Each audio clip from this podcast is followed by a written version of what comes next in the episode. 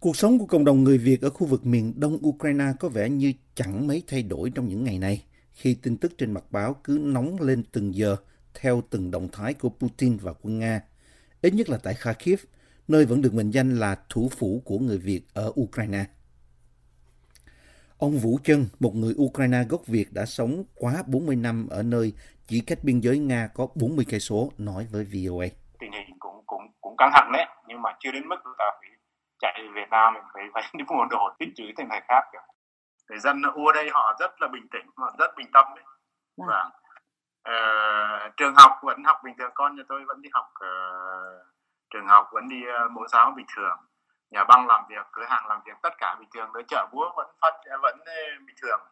Người Việt Nam ta đây vẫn đi làm việc bình thường, không có gì gọi là xáo trộn cả.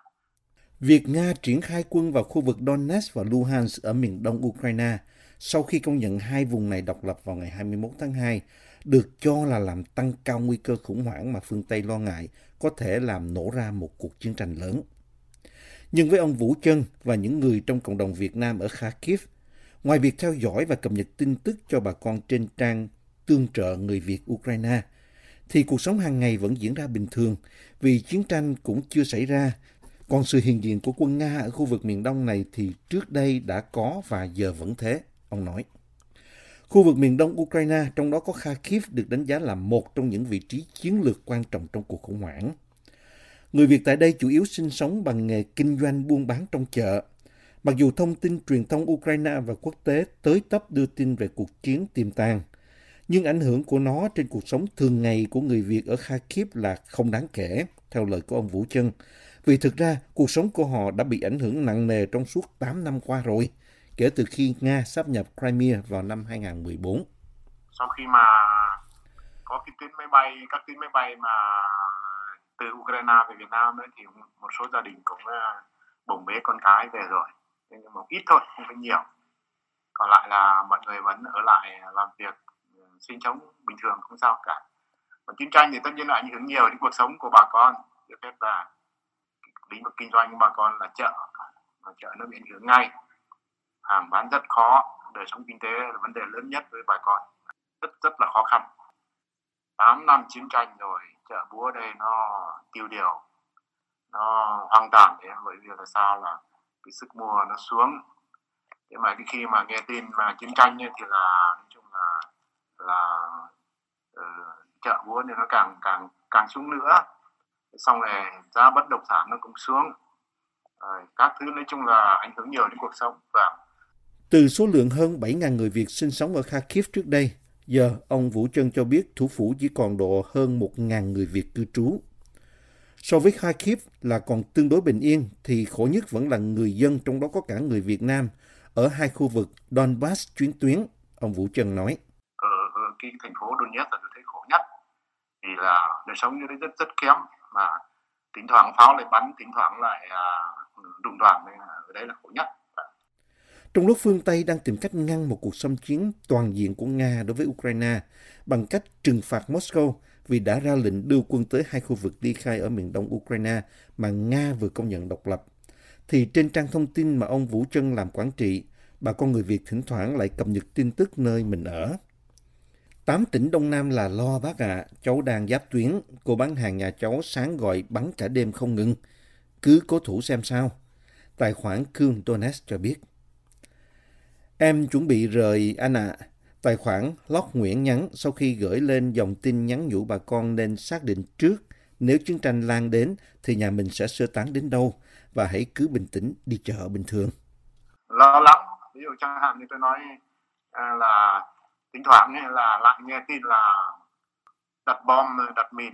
ở các nhà mẫu giáo, trường học, thế là lại đảo lộn hết cuộc sống lên. Đấy. Xong rồi là ở thủ đô Kyiv thì người ta còn lo là chuẩn bị các cái hầm tránh bom, rồi lo tổ chức những cái ủy ban để sơ tán đấy. Vâng. Người ta định ra là các cái vị trí nào là trong trường hợp bị tấn công ấy thì là uh, người dân là phải đi tránh bom và đi sơ tán như nào, đấy. Vâng. Xe cộ như nào để đưa người đi sơ tán, nói chung là những cái đấy nó ảnh hưởng đến đến, đến cuộc sống của tất cả mọi người.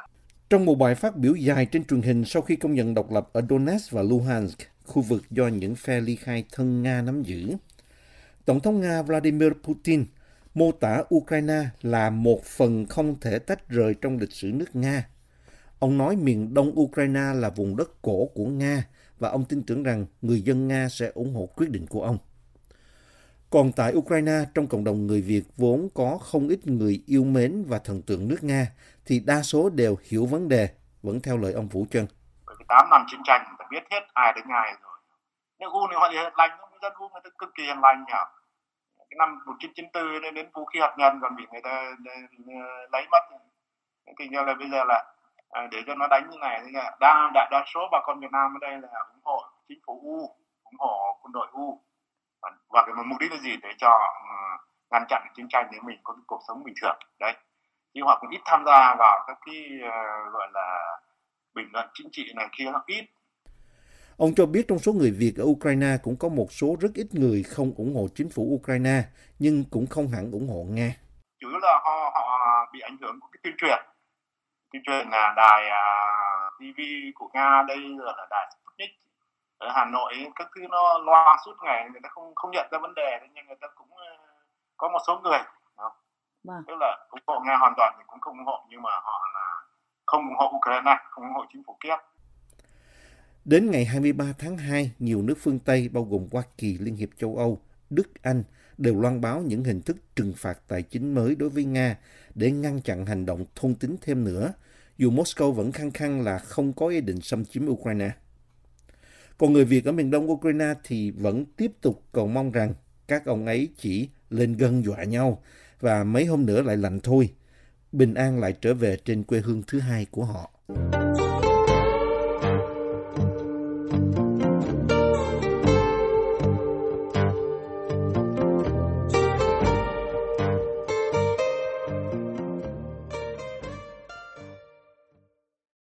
Bộ trưởng Công an Việt Nam Tô Lâm và Giám đốc Cơ quan Điều tra Liên bang Mỹ F B I Christopher Ray vừa có cuộc hội đàm trực tuyến để bàn thảo tăng cường hợp tác hơn nữa trong phòng chống tội phạm xuyên quốc gia giữa hai nước. Tại cuộc hội đàm hôm hai mươi ba tháng hai, Bộ trưởng Tô Lâm cho biết hai bên đã chủ động triển khai nhiều hoạt động hợp tác tư pháp hình sự, phối hợp nghiệp vụ và đạt được những kết quả tích cực trong đấu tranh phòng chống tội phạm xuyên quốc gia liên quan đến hai nước trên cơ sở bản ghi nhớ về phòng chống tội phạm xuyên quốc gia, theo báo điện tử Chính phủ. Việt Nam và Mỹ bắt đầu tăng cường hợp tác trong lĩnh vực này. Từ tháng tư năm hai không một chín, khi ông Lâm và ông Ray ký bản ghi nhớ về hợp tác phòng chống tội phạm xuyên quốc gia giữa Bộ Công an Việt Nam và F B I trong chuyến thăm chính thức của ông Lâm tới Washington D C. Một phần trong các hoạt động hợp tác giữa hai bên theo bản ghi nhớ này là việc đào tạo, nâng cao năng lực cho lực lượng công an Việt Nam, trong khi F B I giúp tổ chức các chương trình đào tạo và mời Bộ Công an cử cán bộ tham gia học tập. Trong những năm vừa qua, Việt Nam đã hợp tác với phía Hoa Kỳ để truy nã các nghi phạm người Mỹ trốn chạy ở Việt Nam, cũng như điều tra và bắt giữ những tội phạm người Việt tiến hành các hoạt động phi pháp trên mạng xuyên quốc gia. Vào tháng mười năm hai không hai không, Bộ Công an Việt Nam giúp Mỹ truy nã hai đối tượng được xem là đặc biệt nguy hiểm và bàn giao cho Cảnh sát tư pháp Hoa Kỳ. Trước đó vào tháng tám cùng năm, Việt Nam bắt ba nghi phạm liên quan đến vụ lừa đảo bảy nghìn công dân Mỹ qua mạng sau cuộc điều tra hợp tác giữa Bộ Công an Việt Nam và Bộ An ninh Nội địa Hoa Kỳ. Cuối năm hai không một chín, Bộ An ninh Nội địa Mỹ cũng giúp phá một đường dây lừa đảo qua mạng, trong đó có bốn người Việt Nam.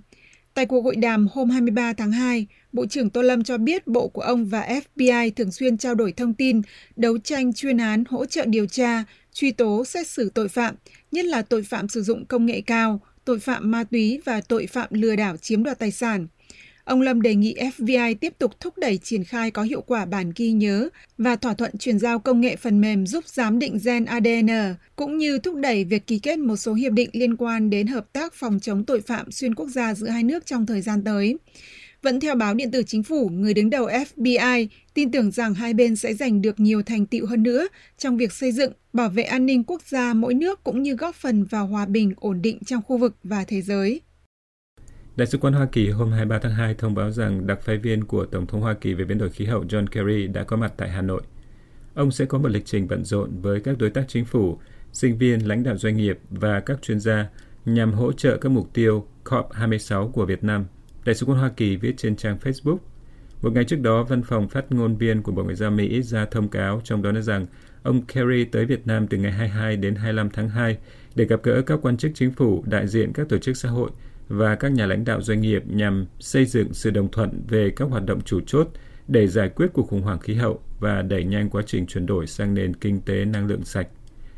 Nhân chuyến thăm của ông Kerry hôm hai mươi ba tháng hai, Cơ quan Phát triển Quốc tế Hoa Kỳ U S A I D tại Việt Nam đã công bố quỹ thách thức đổi mới sáng tạo mang tên những nhà kiến tạo năng lượng tương lai với nguồn ngân sách hai phẩy năm triệu đô la hướng tới mục tiêu thúc đẩy các giải pháp nhằm khắc phục những thách thức về năng lượng đô thị. Công bố được đưa ra vào đúng thời điểm đặc phái viên của Tổng thống Hoa Kỳ về biến đổi khí hậu John Kerry đang có chuyến thăm Hà Nội, nơi ông cùng đại sứ Mark Napper tới tham dự một triển lãm nhằm giới thiệu các giải pháp năng lượng sáng tạo của năm tổ chức đầu tiên nhận giải thưởng từ quỹ này. Đại sứ quán Mỹ viết trên Facebook, hãy cùng nhau cải thiện an ninh năng lượng đô thị của Việt Nam.